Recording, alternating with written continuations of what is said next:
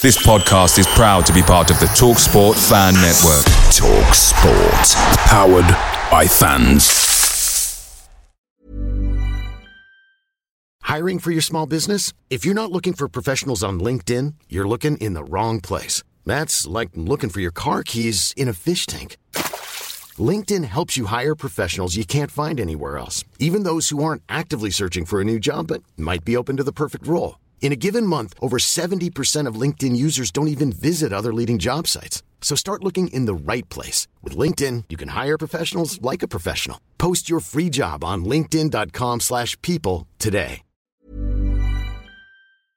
The TalkSport Fan Network is proudly supported by Muck Delivery, bringing you the food you love.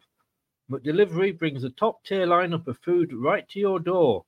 No matter the result, you'll always be winning with Muck Delivery, just like Leicester City this season. So the only thing left to say is, you win. Order now on the McDonald's app, and you can also get rewards points delivered too. So that ordering today means some tasty rewards for tomorrow. Only via app at participating restaurants 18+. Rewards registration required. Points only on menu items. Delivery fee and terms apply. See mcdonalds.com. 95% of Uber Eats orders are on time, which is great, because the only thing I care about more than football is spicy pepperoni pizza for kickoff. But on the off chance your order is late, Uber Eats will give you 3 months, $0 delivery fee with a free Uber One membership. Now that's a spicy offer. On-time claim based on latest arrival time shown after order is placed. Offer ends 2/19/2023. Current Uber One members not eligible. Subscription will auto-renew at $9.99 each month, starting 3 months from initial enrollment. See uber.com/Uber One for terms. Benefits available only for eligible stores. Order minimum supply.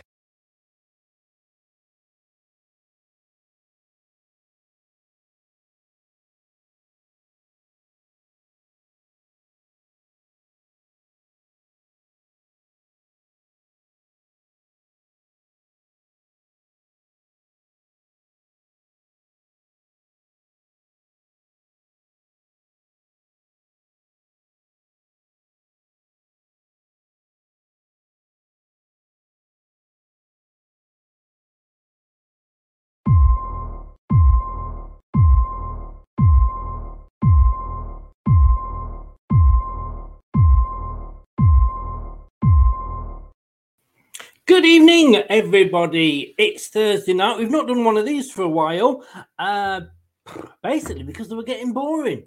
But we're back tonight with a look back at the manager's press conference. This is Leicester Till I Die TV. Thank you for joining us. It's time. Strap yourself in, because we're set up, switched on, and ready to go. You are watching and listening to Chris and Leicester Till I Die TV on YouTube and your favourite podcasts.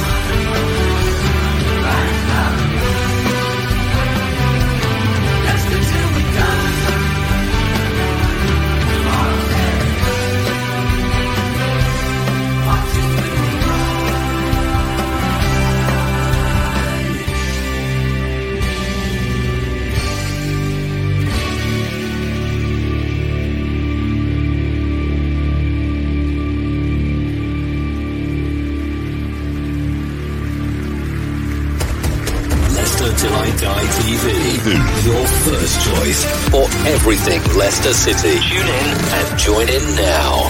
And now, here's your host. All right, Chris.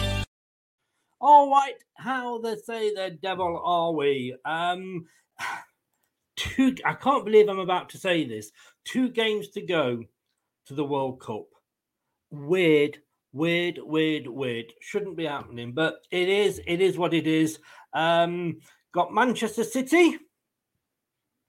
No, we haven't. We've had Manchester City and we did all right against them.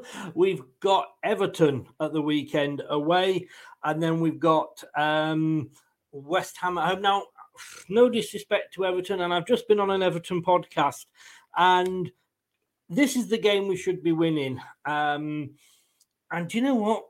They will be feeling the same. So it's going to be very interesting how this one turns out. Please do what it says there and subscribe. Because if you don't, then, well, I'm going to have to send my little friend round, mini me, to sort you out. 1,500 subs was my target by the World Cup. I was getting close. Then it went down a few. It's gone back up. I think I need one or two. Please, if you are new, subscribe. We'll love you forever. Spencer's in the house. Good evening, Spencer. How the devil are you, sir? Evening, Chris. My son and myself are going to Everton on Saturday. Have a safe journey, sir. Drive very carefully. I hope it's worth the journey. I do as well. It is not a short journey. It's going to be a long one coming back at some unearthly hour at night with all the fireworks going off if it's not. And talking of Everton, James is in. Good evening, James. As always, a pleasure to have you, especially on this day because you're an Everton fan. What are your thoughts, James? What are your thoughts? I mean, like I say, I've just been on Across the Park podcast, a big Everton podcast, and they're feeling as confident as we are. So this could be like 5-5 or 0-0. Who knows? But yeah, please do what he says there. Hit the likes and subscribe. Now, let me get my co-host in, a man who is obviously trying to emulate his hero, Craig, by being late. But I'm glad he's in. Brad, good evening, sir. Good evening, sir. Yeah, technology is not my friend today. It is. It's not gone well with me in technology or anything for that matter. Today. And you've got another show coming up later, so good luck with that. Yeah. Have you seen the press conference? I'll be honest with you, I put it on as a little bit of background whilst I was editing, and I got the gist of what was being asked, but I haven't seen it properly, so it'll be a second chance that is always welcome. I was going to say, funny you should mention that because we have it here. So, and James has just quickly said before we do that, I agree with your comment there saying it's a game both sides should be winning. I'm fairly confident, especially the fact that Goodison Park on Saturday. Goodison Park under the lights. It's going to be tough, Brad. You know, it's going to be a great atmosphere. The guy earlier, Ian, the Liverpool fan, the Everton fan said, he fancies sort of scoring early against Leicester. I said, well, stick an own goal in. That's going to be your best chance, as you always say. But I think if we score an early goal, it might just get the Goodison faithful a bit jittery. Yeah. I'm just going to apologise in advance to James because I'm going to say some very mean things about his manager. If he's not caught out on the prediction show, those that have will know my opinions on Lampard. I'm just going to apologise. I won't get onto that just yet, though. It's going to be difficult. Oh, apparently I am. Yeah. Go. Well, no, you fooled me. Go for it. Quick question to you, James. What's the difference between Everton in, I believe, could be wrong, when you were struggling in the early 2000s sort of era before David Moyes kept you afloat? What's the difference between that team and the manager and his tactics and the way he does things now? Because I just don't rate Frank Lampard. And it's not just Lampard, it's a perspective on these managers that get offered the big-time jobs because they were a legend in the game. I've never been a fan of it. But for me, the difference between Everton now and back then, they've gone back in time because they're now suddenly a team that are cheering, winning 1 in 3, going, oh, look, Everton have moved up to 14th. No, Everton should be like us, and we're disappointed where we are. You know, it's out of what it is, it is. But in terms of one-off, you would say right now, if we could propel ourselves up, we'll start to look even better. But Everton are cheering the fact that they're moving up to like the 14th, 13th spot. Everton should be with Brighton. They should be with Leicester. They should be with West Ham. Well, in the relegation zone with Leicester. Well, no, but I mean, isn't we should be challenging for that top 7. Yes. That was the forte that was laid, wasn't it? That was how it all looked it was going to go. And I know we're struggling. One to talk popcorn and kettle sort of thing, but it's more just what's the difference between him and Ollie? What's the difference between him and Gerrard? Popcorn and what? Popcorn in kettle, because I'm saying about his manager being a bit useless. I think you just made that one. No, I get the gist, but I've never heard popcorn and kettle. I've heard kettle pot black. No, I've just heard that as an expression. I don't know popcorn kettle. You know what I meant. I love you, Brad. I love you. I really do. Terry's in. He said, sorry I'm late. Fell asleep partway through Roger's press conference. Go and get yourself a brew, mate, because you might fall asleep again now, because we're going to have a look at it again. Indeed, David. Pot calling the kettle. But, hey, no, popcorn. We all like a bit of popcorn. Let's not. Oh dear, I'm not feeling that. I don't mind. You're not. No, that's another one to add to the Brad classic comments. Right, it's only a short one. I'm sorry, but you know it's. It might be a good thing with the way they've been recently, haven't they? Well, this is true. This is very true. But here we go, and we'll watch the whole thing, and then we'll go through the main points afterwards. Here we go. Recent years, it always feels like quite a close game in times, particularly at Goodison Park. Mm. Why do you think that is? Hang on. Let me take you back to the beginning.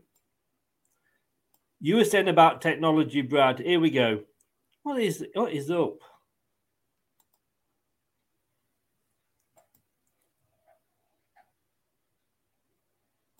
Really happy with the defensive form.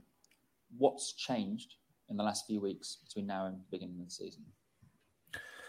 No, I just think it's been a process from, even in the games that we were losing, we were actually playing well in a lot of those games, but somehow we managed to throw games away and throw points away.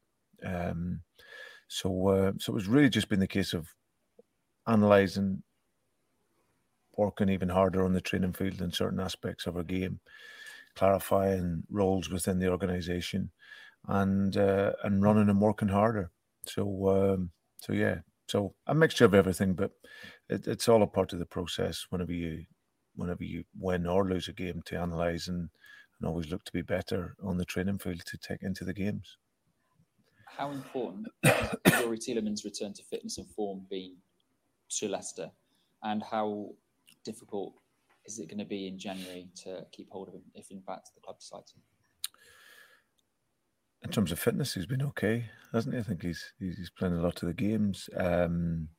He's been a fantastic professional for us, and even though he's in the situation with his contract, he's never wavered from his mentality and what he gives to the team. So, Youri provides the team with the great know-how in the game.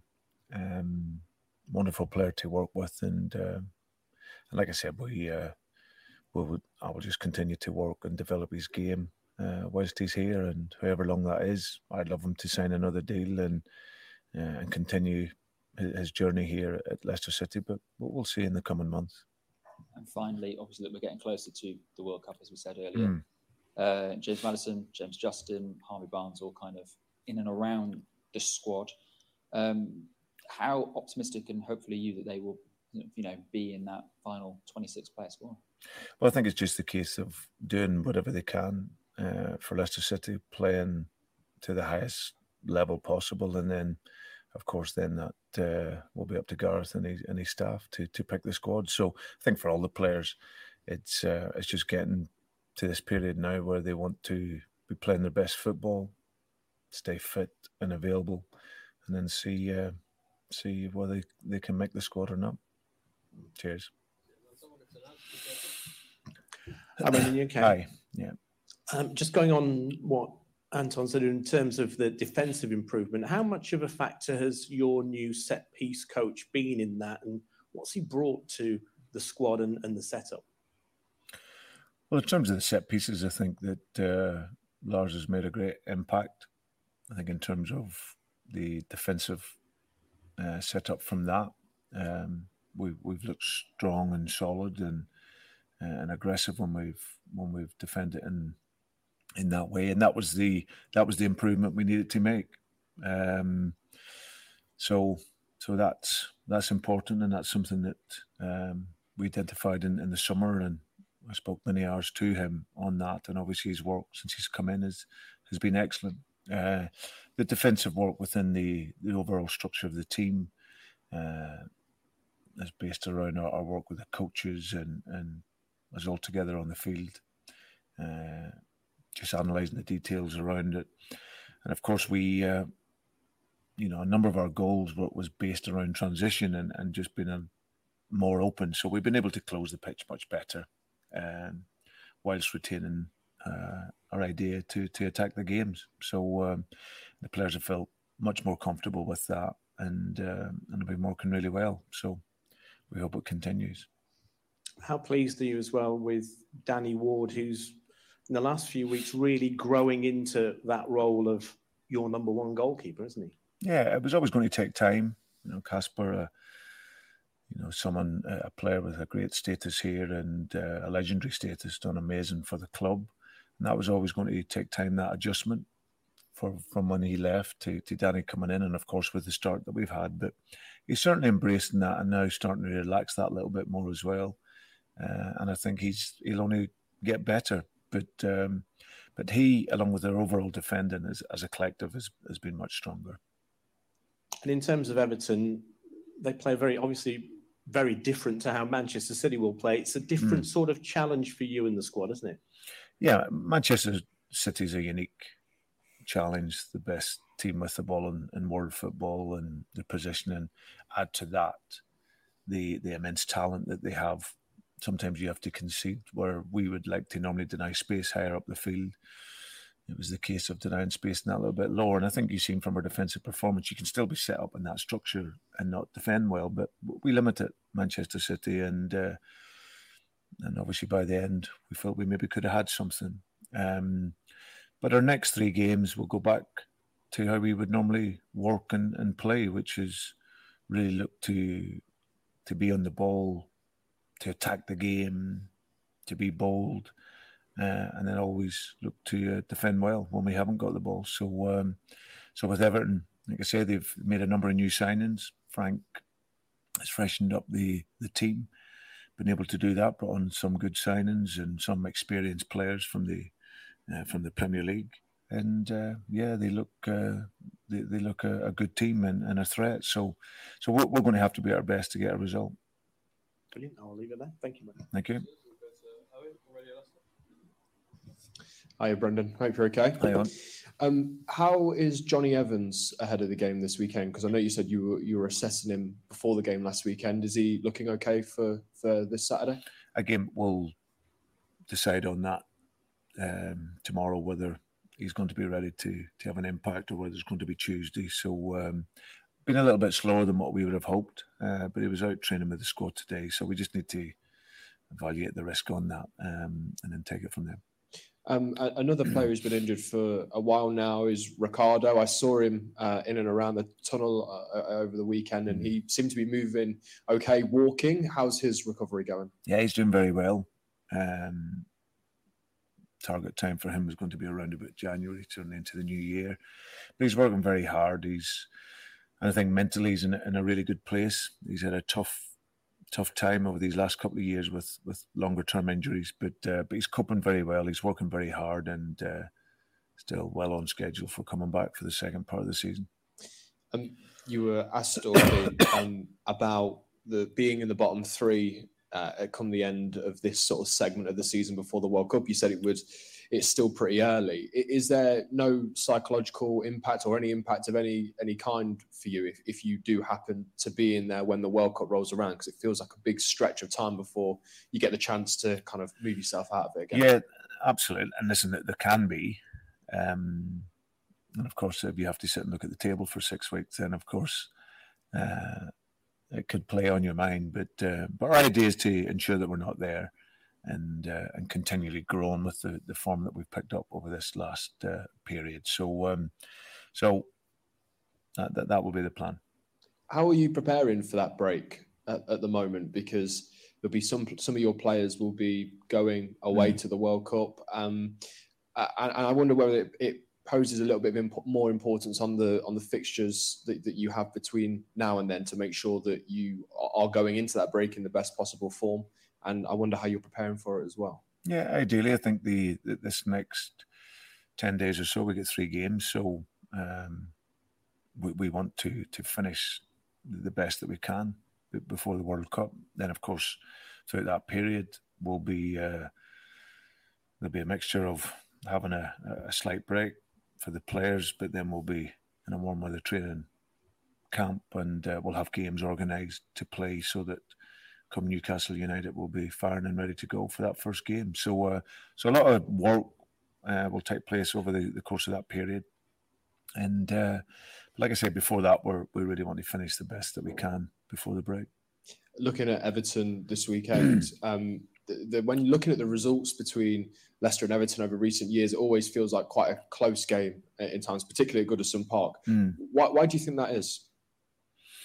It's a tough place to go, but we've been in good positions there. We were 1-0 up and then 2-0 up in a cup game and then managed to draw. So it's always been notoriously a difficult place to go, Goodison Park, and I'm pretty sure it'll be exactly the same come Saturday. So, but no, our idea is to go in, you know, you've got to defend well, you've got to be strong, and then you've got to play your football. And that's important for us. And if we can do that, then we'll be in a great chance of getting a result.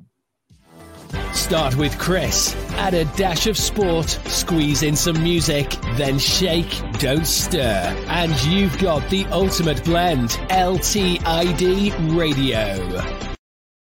And you can find us on mixcloud.com/LTID Radio.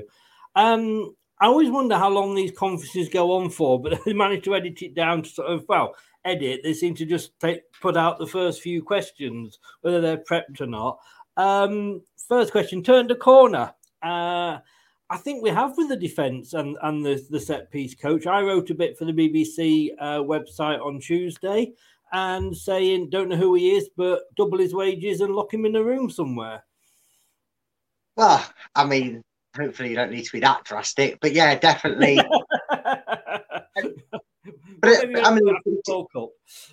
It's stark contrast, isn't it, really? And you know, you could forgive the first day he turned up, because apparently a lot of fans wanted miracles. I mean, not just our fans with players, but other fans have said Danny Ward's the worst goalkeeper ever. You know, other people have been taking the piss out of us for Danny Ward. Amartey was the worst defender ever. Play him in his actual right side, and he can do a job with a leader next to him like Faes or Evans. He can do a job. So that. But do you know what was really funny? And it actually infuriated me at the time.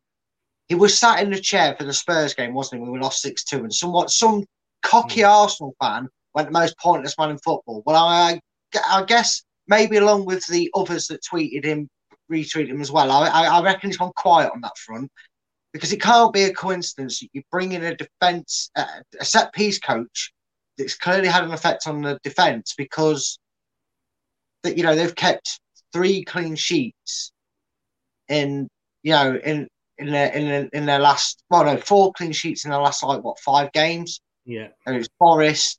All right, we conceded 2 against Bournemouth, but we've conceded 3 goals in 5 games. So he's clearly had the desired effect. And Brendan, to be fair to him, has made no secrets that that's desperately what they were wanting to get in this season, to try and sort out for this one. It's why we went through the procedures and the malarkey to get him, and why he couldn't come quick enough in the end. So yeah, all credit to Brendan. He's the one that gets to pick his staff he wants to bring in. He saw the crisis. Maybe he didn't want to fix it tactically, but in terms of recruitment for his team, he's done the business again, it seems, because we don't, like you say, whether it was Brendan or higher up the list, we'll probably never know 100%. But yeah, I mean, you know, it's somebody he's got to work with, so he's got to agree to it and okay it, I'm sure.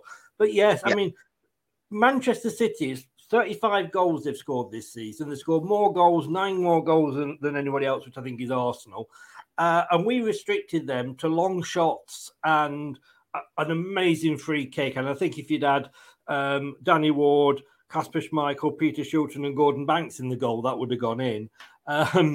But we conceded 9 corners or 10 corners, I think it was, against Manchester City.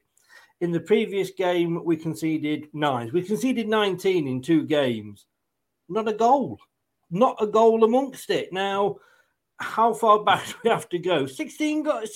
19 corners in 2 games. That'd have been 5 goals a game at least, wouldn't it?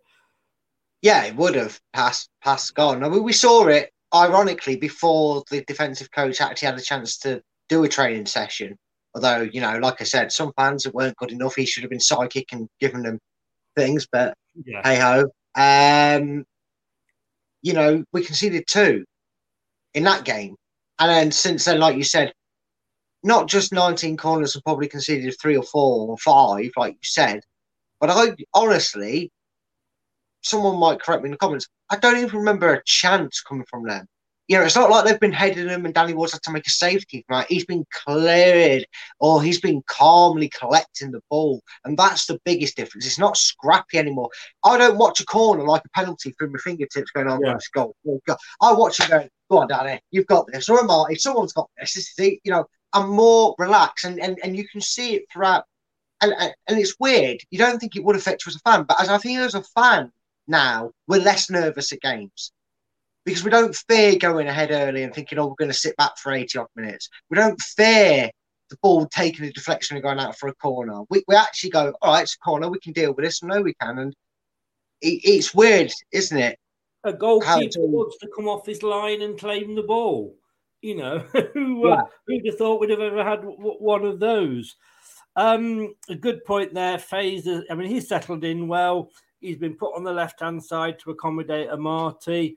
I mean, I would love to see more than just the few questions that they seem to put up, because surely somebody must have asked about Soyuncu, because he had a good game against Manchester City. He's there. He's done a job when asked to. He's come on. He's played well. He hasn't done a Fofana and refused to play. You know, he's that we know of. I'd love to see him back.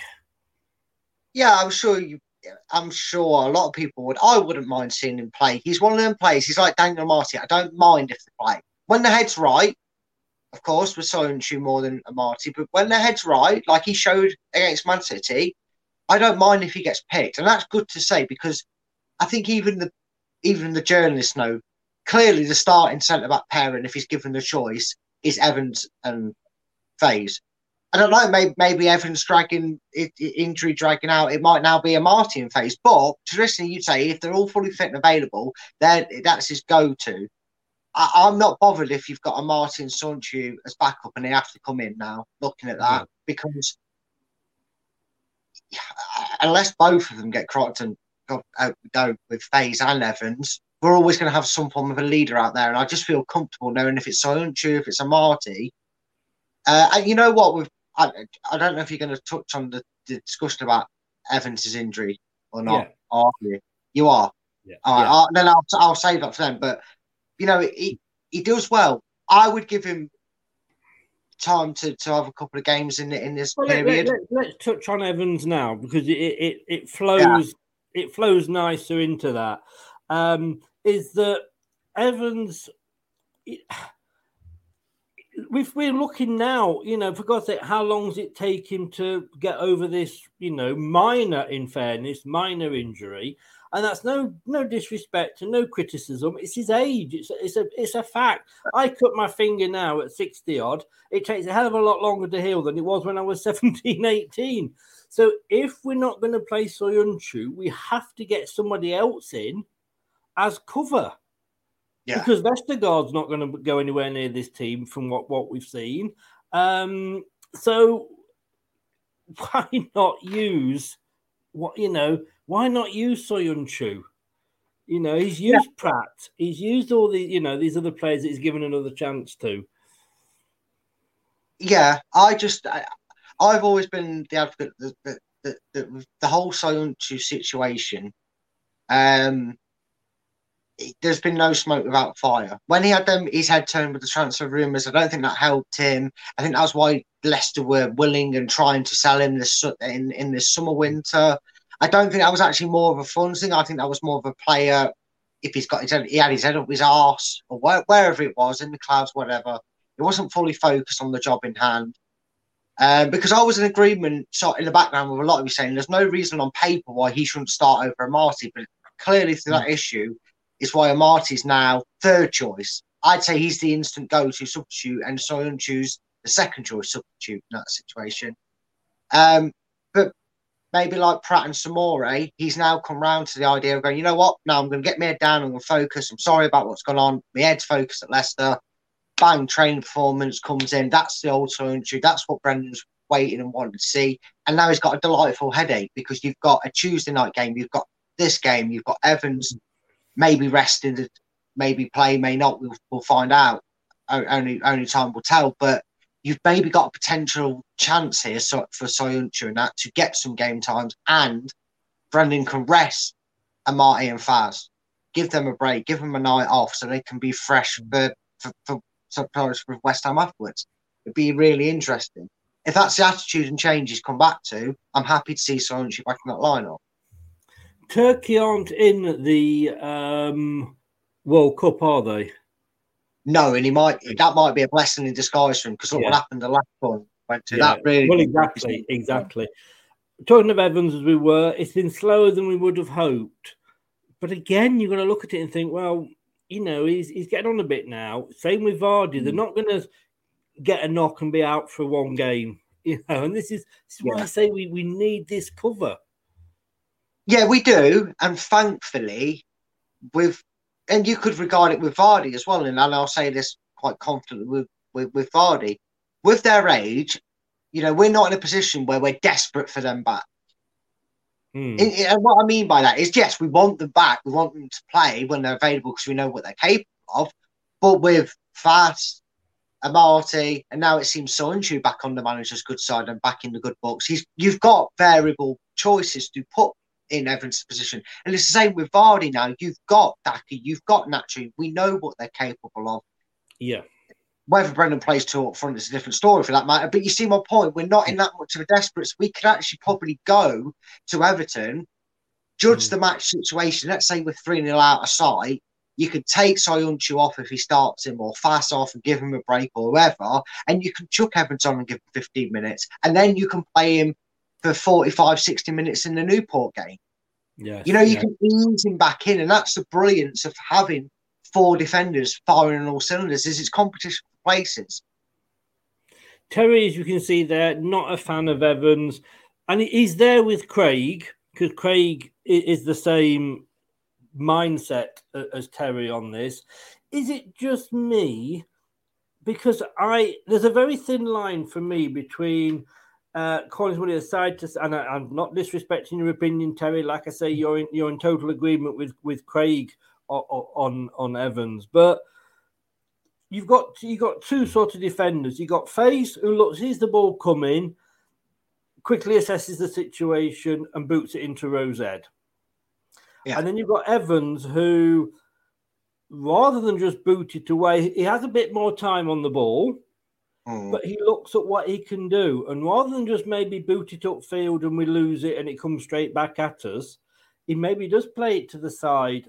And I was watching Real Madrid last night, and this is Real Madrid play Celtic. I was doing a watch-along with Doug, and we obviously Real Madrid won 5-1.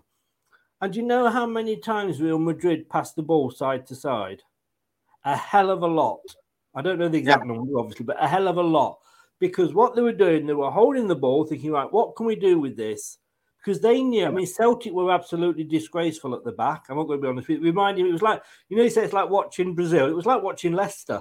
I mean, they were absolutely all over the place at the back. But what Real Madrid were doing, were passing it around, waiting for the right moment, and then boom, they played a great ball through and, well, you know, got a couple of penalties and 3 goals. But I just think, like I say, Evans is using that little bit more... Nous maybe, and don't get me wrong, there's room for both types of players, because I love the fact that Faes just boots it into Rose Ed, doesn't give a shit, I'm getting rid of the ball. But there's also a place for an Evans type player.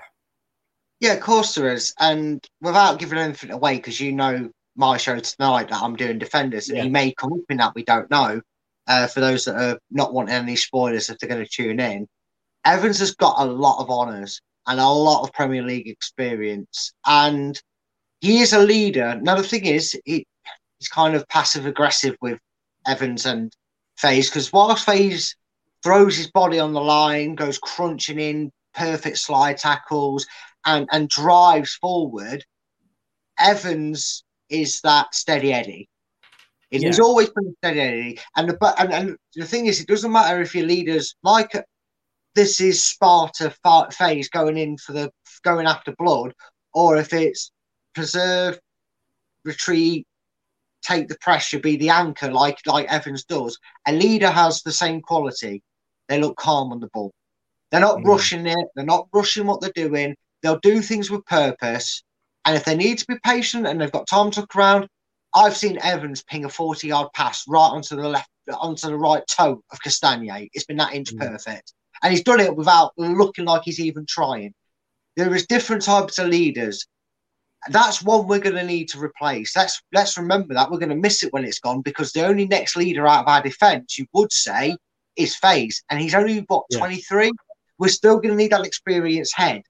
So let's make the most of Johnny. Evans can't really do what Faes does, because he's more prone to injury because of his age. So he can't go in for those punching tackles. He's using his footballing brain, as it's called. Yeah.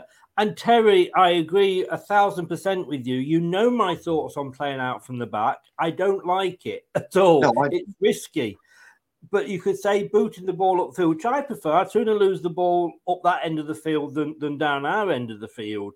We got caught out a hell of a lot. But there were 3, 4 or 5 defenders. You know, we've not just got Johnny Evans there being the only person that's doing it, you know, and I don't know whether you can say Johnny Evans lost all of them. He might be able to do, but, you know, there's a thin line, Terry, I've got to say, between pontificating and reading the game. And if you can't have 2 Faes playing for you, you know, if you had Fofana and Faes together, it wouldn't work. A bit like Daka and Vardy. Because if you've both got both of them bolting upfield to try and create something, who's at the back if they lose it? Yeah. And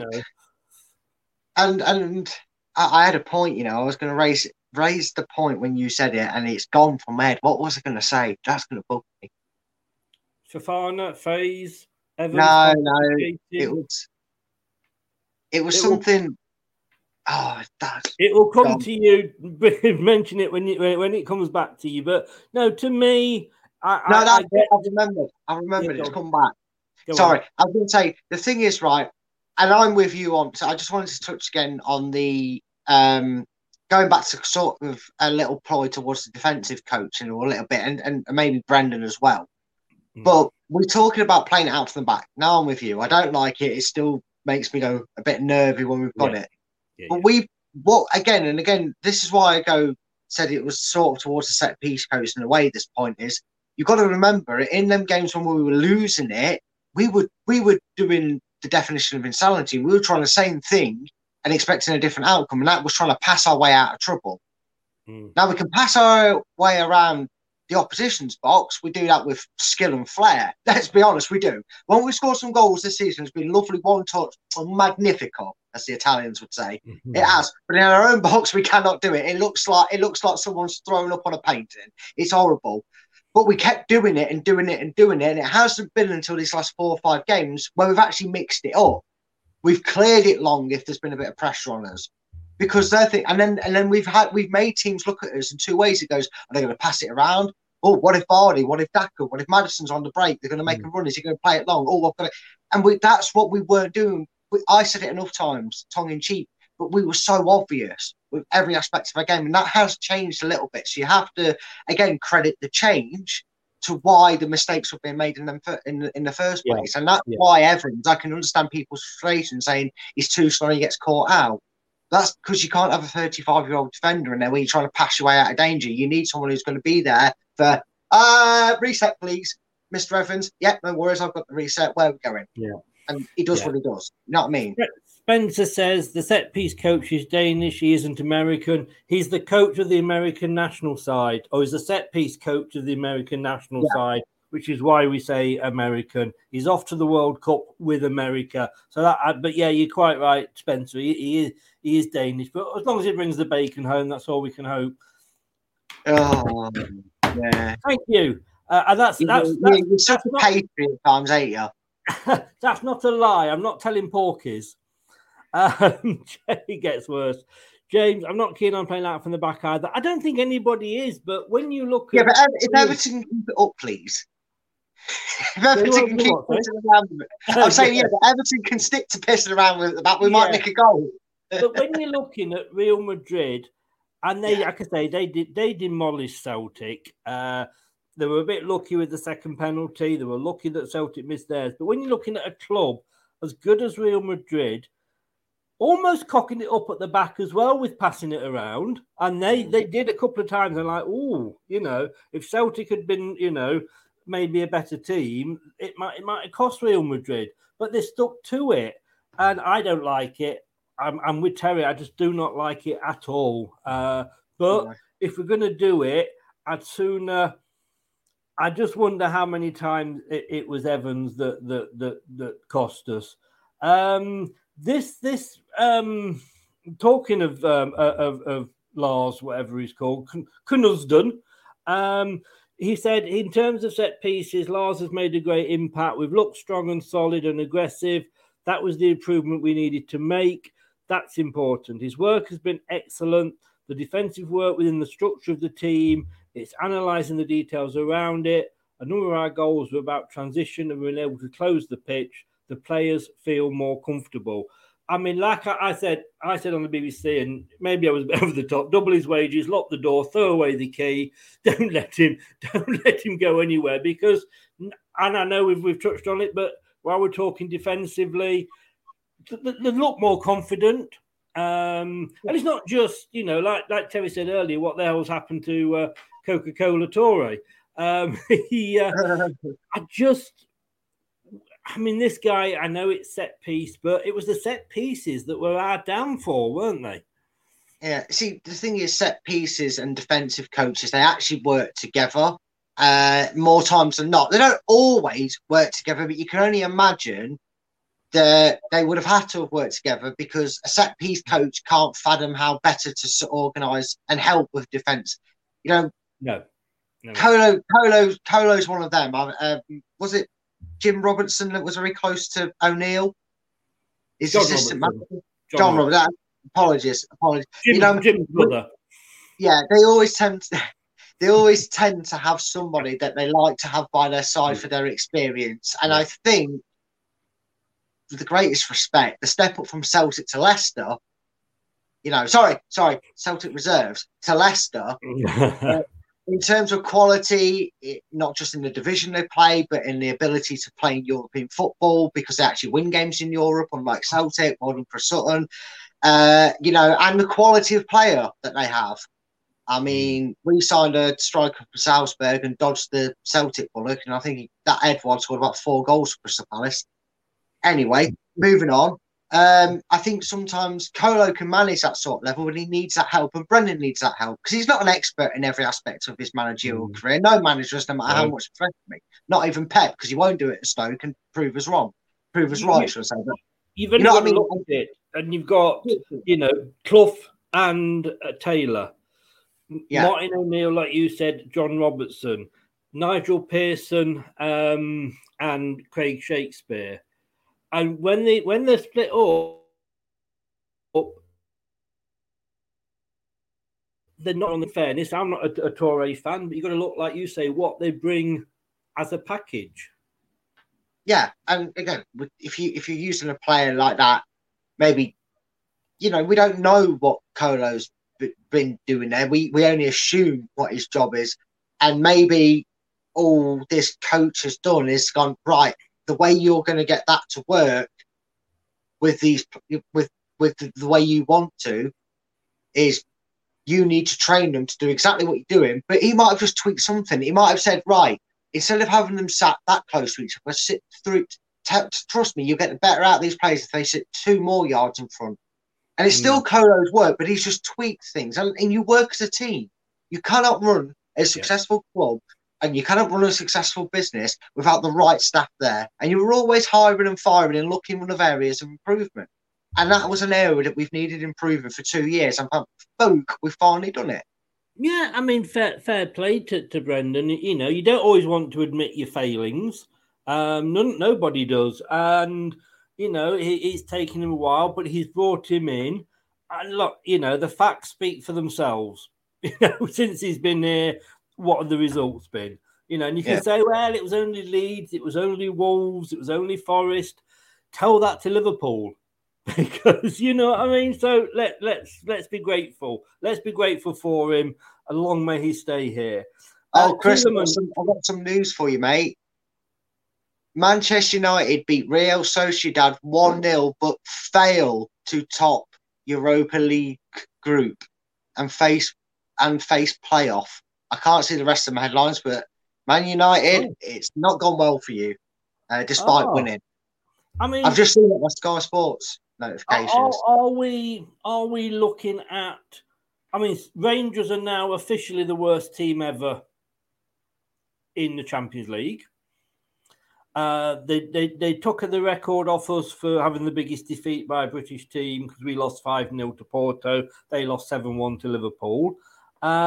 They finished bottom with no points, which is why they're the worst team. Celtic Reserves finished bottom with 2 points. I mean, Scotland, you know, I agree with them being there because I think even if you're the champion of Andorra, you should be in the Champions League. But, you know, they're not the teams that they think they are they? No, they're not. And I'd now like to... I don't know this. I'm genuinely asking because it just feels like it. I'm probably wrong. I'm probably miles wrong. But I feel like that since Alex Ferguson retired, have Manchester United been in more Europa Leagues than they have Champions Leagues? And I'm talking including starting in Champions League and dropping down. So that would be... Well, I'm not saying when they started the season. I'm talking, have they played more... Have they been involved in the Europa League more than the Champions League? If James or someone's in there that might know it, it's a Stato. I know there's some wild Statos in there. Anyone wants to look. But since Ferguson's retired, like I said, whether they're starting in the Champions League, drop down, one each. Someone find that out for me because I'm genuinely intrigued because that's another failure in Europe for them. And not overall because they might still want to win the tournament. I don't know, but that's a failure in terms of where Man United hold their standards of what competition they want to be playing, isn't it, Chris? Yeah. It's alive with this press conference a bit. Yeah. I'm just looking here, Man United, because, of course, they finished second or third. They must have changed the rules because they finished second and they're in the playoffs. Because last season... I don't know where they are in the group. I literally it was just a Sky Sports headlines. Well, I'm just looking here. They are definitely in the playoffs because they could face Ajax, Bayer Leverkusen, Barcelona, Sporting, Salzburg, Shakhtar Donetsk, Sevilla or Juventus. Look at the standard of clubs that are there. Yes. Yeah. But we'll see. Anyway, that is Man United. Tielemans. Or as the guy at the BBC insists on calling in, Tielemans. There's no O in it. It's not Mons, okay? It's not French either. Yeah.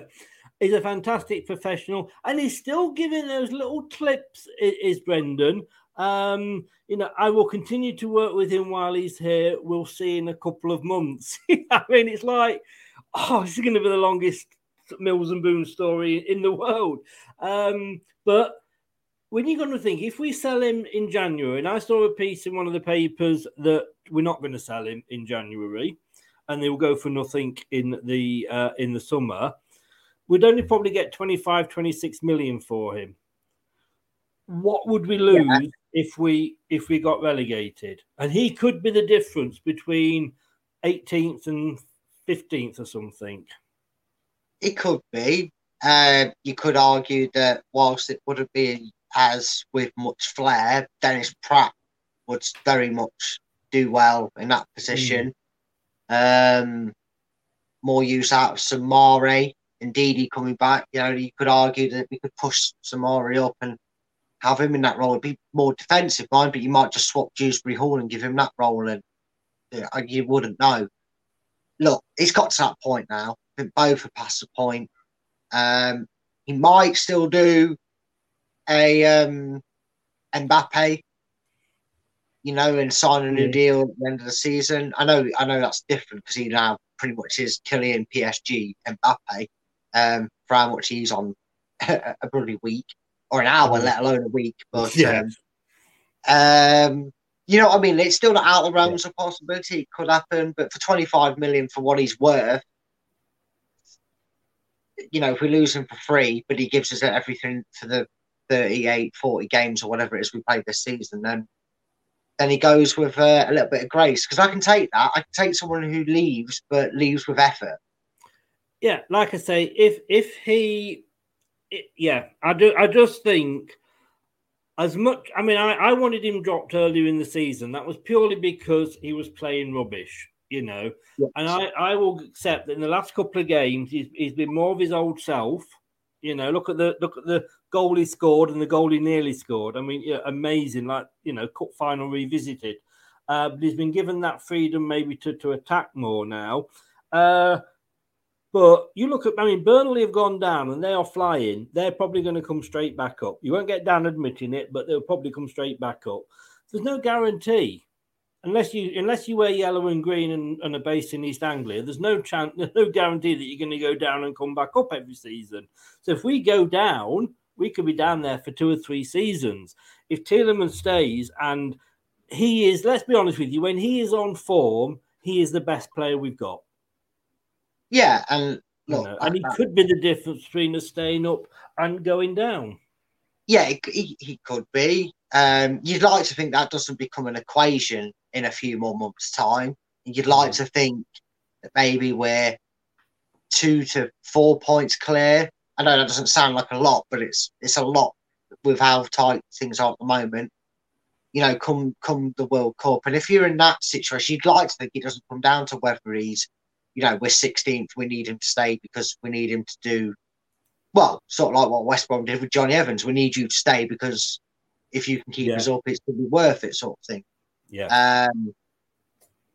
But you know, the only time will tell. Again, you'd like to think that after the World Cup, it'd be a little bit more smooth sailing. Leicester would gradually go up the table, and even if we finished 12th this season, it was just one of them seasons where we just never really got going. Yeah, it'd still be Premier League, and we could rebuild the team again and add, well, not rebuild, but add to the team better if Brendan is able to next season. But that's something that only hindsight will tell us. Yeah. Yeah. Talking of hindsight, Danny Ward. I mean, it was always going to take time as Casper had legendary status here. Danny is starting to relax more. He's only going to get better. You know my thoughts on Ward. I said at the start of the season I wanted to sell Casper and promote Ward. I think, unfortunately, he suffered because Casper was so good. Casper just never got injured. He never needed to come in and actually play many, you know, no Premier League games, let's be honest. Now, that is very rare that happens. But, you know, like you're a lover of Ward as well. He's to my mind, he's going to be better than Casper was at the end of his career. That may be something of a bit of a stretch, but you never know. It is also plausible. He's great for his national. What I mean is like he's not necessarily going to be better than Casper was winning the Premier League, FA Cup Casper, but the Casper in his last season, he could be better than that. Is what I'm saying. He can definitely be better. And again, we talk on this a lot. Every player is different. You know, there's a lot of things that, you know, and we've already talked on one of them, that Ward does a lot better than Casper didn't. That was claiming corners with a bit more confidence than he is. I know Casper could claim corners, not saying he didn't, but sometimes he got a little bit bullied. I know for a goalkeeper, he was done with his height, wasn't he? Like his dad, but he compensated that by able to spread himself. Now, you know, Casper was a better reaction keeper, you would say, but Danny Ward can keep the fucking ball in play when he distributes it with his hands or his... Yeah. You know, and let's face it, as much as we all love Casper, and he's exactly right, every word he said, Brendan, in this press conference, used to frustrate the shit out of me when he'd kick it, because he just knew, the ball was going to get a touch. Yeah, oh, totally. He I don't think you're ever going to get, well, if you're not going to do it by now, you're never going to get that out of him. He just could not kick a straight ball, you know. No. And to be fair, Danny Ward warranted getting played, because when he played for us, he never let us down in the cup games, and he played Premier League opposition in the cup. Let's not remember that. It wasn't Shrewsbury Town or Stockport County, wherever it was we just played, when we wanted like a 20-year-old to suddenly deputise for keeping a clean sheet from two shots. Yes. Look, I love Everson, but we need to give him 6-7 years. Like, let Ward have his time, and then look to the future for him. But no, he's settled. He's settled now, and he's looking good, isn't he? So that's what he is. He can only go one way. Ricardo will be back in January. We kind of knew that anyway. It'll be like having a new sign-in when he comes back, and that will give Brendan a couple of headaches. I would like to think, to be honest with you, that, and he's played in that role, that, you know, this right wing problem we've got, I think Ricardo, you know, could easily slip into that. But we'll see when he gets back. What I want to just end on now is the psychological impact they've got here of being in the bottom three for the World Cup. I felt so good when we got out the bottom three. And thanks to Liverpool and two-job Doug knows how I feel about this. Liverpool couldn't do it. Leeds got out. We're back in the bottom three. It's just... If we are in that bottom three for 5 weeks, it's going to be for the World Cup, you know, when the last game, etc. I don't want to be looking at that for 5 weeks. No, but I just won't look at it. It's all preference, people. You can't help it. You know it. Mm. I know. Now we're sat 17th, but I haven't bothered looking at the table because I'd rather now look at the different perspective and go for form. And right now on form, Leicester have lost 2, draw 1, won 3. It's a pretty decent return compared to what they've done beforehand, which is 1 draw and like 5 losses. Totally. And yes, I know Leeds have had a WTF, but it seems like 'tis the season to be given for Liverpool because Forest also got that. And look what happened to them. They got hammered, didn't they, by Arsenal. Leeds. That said, I'd sooner be playing the red half of Liverpool on Saturday rather than the blue half at the moment. Well, yeah, but Liverpool are one of them dodgy sides, aren't they? Because they have such terrible performances. They play a Sunday League Scottish side and think they're awesome again and then lose again. So you don't know what Liverpool's going to turn up. I'm confident of us beating beating Everton. Sorry, James, you know that's going to come from me because of my belief with your manager. I think...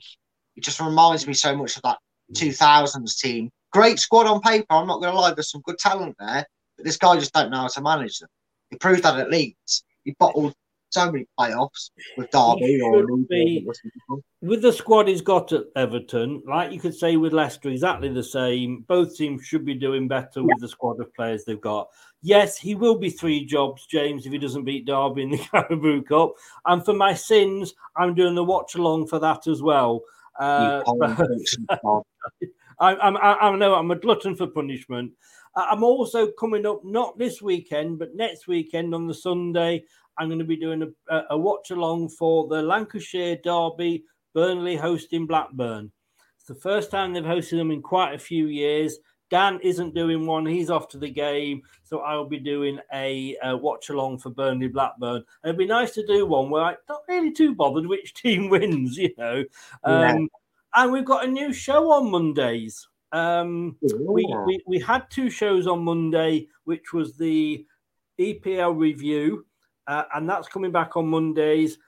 Hopefully, if Lou can ever get sorted out, but Dave Stroke Harry is joining in on that one and as a regular guest on the Monday.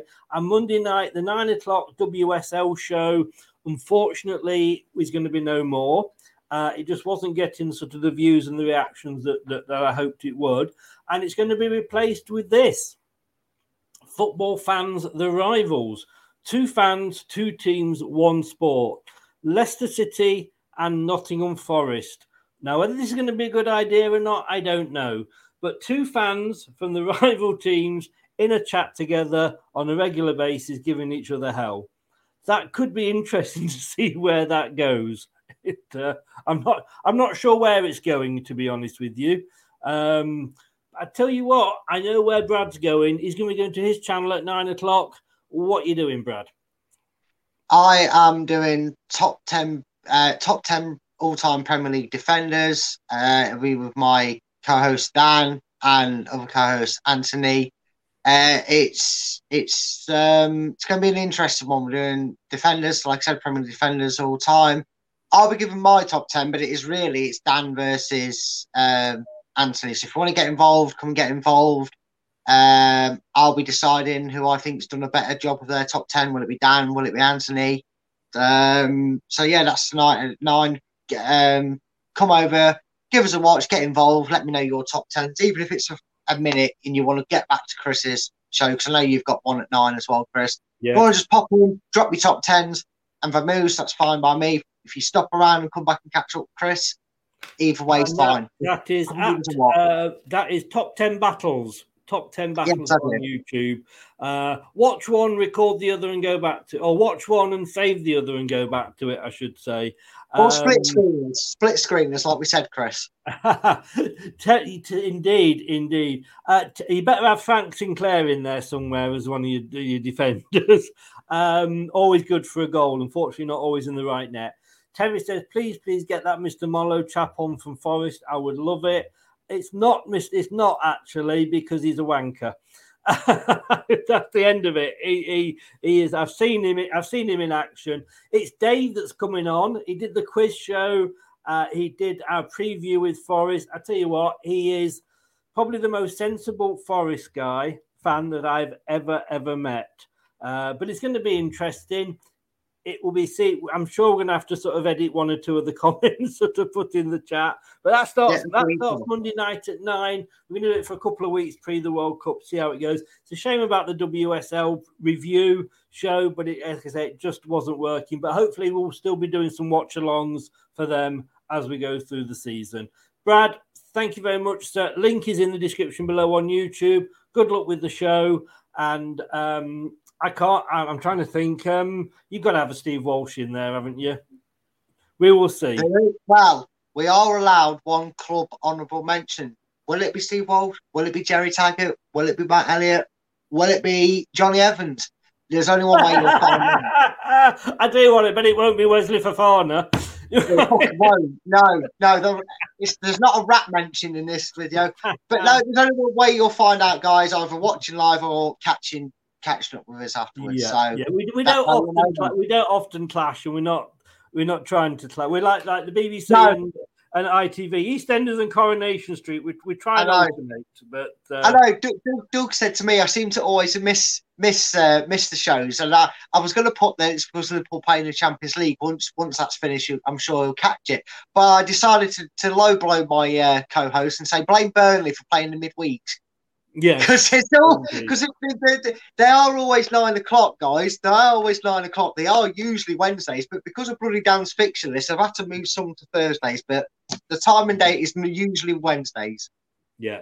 If you do, I don't think I'm. I think next Wednesday, if you need anybody, although if you're stuck in with the two people that are doing, oh no, hang on, what's happening next Wednesday? No, I'm doing the Liverpool Derby watch along next Wednesday. So you can't. All right, that's the way. We'll organise. Yeah. Well, I still want to do Craig's pick and mix quiz, so I'll have to do something, arrange it one week where I'll. Of course, you want to. Yes, indeed. Yeah, because I like humiliating myself on quizzes, so why not? Why? At least this one I can't lose, can I? I can only beat myself. That's all I can do. You can come bottom, but you can't technically lose. Exactly. Please, if you haven't seen it yet, last night's quiz, it was the home or away version of the quiz. It was Carl, the Leeds fan, versus Craig, the Bournemouth fan. And I tell you what, Jurgen Klopp has got absolutely nothing on Craig. I know, right? Craig wrote the book on it. Yeah. And if you want to know anything about managers and their dogs, Craig is your man. But I have put a clip on Facebook. I have put a clip on YouTube and I thank you very much for sorting, our friend out 69.xxx.fun out. But the clip is on YouTube. It is really funny, and I don't know how Craig's still talking to me. Brad, good luck with the show tonight, and we will speak, at the weekend for the post-match and possibly tactics. Yes, we will. We'll be talking about Leicester winning, hopefully. Another win for Leicester and getting out of the top three. Of course we will. Sorry, James, but your boys are going to get one hell of a beating. He's going to clip that now and save it, isn't he? All the best, mate. Enjoy your show later. See you later, mate. Cheers. Cheers. Thank you. So, top 10 battles, 9 o'clock. You've got a choice of viewing, as the BBC would say. You can watch that and come back and catch up with the preview, or you can watch the Everton preview on LTID1. We should call Brad's channel LTID2, shouldn't we? LTID1 is going to be the Everton preview with Elton Wellesby at 9 o'clock, looking at teams, etc., etc. So the normal stuff on the preview. Looking forward to that. It'll be my third show of the night. I need to go and refresh my voice. Thank you for watching, guys. Thank you for joining in. Thanks to Terry. Thanks to James for being in the chat. Really do appreciate it. Spencer as well. But anybody else who I haven't mentioned. And if you've been listening to it on catch up on the podcast, I will thank you for lending me your ears. You can have them back. I will see you in about 56 minutes. And don't forget, Monday nights, we're going to be doing this. It's going to be a laugh. It's going to be fun. It's going to be chaotic. I will see you in 50-odd minutes. Thanks for watching. Take care. Goodbye now. That's all, folks. Thanks for watching Leicester Till I Die. This is Chris saying goodbye and see you next time.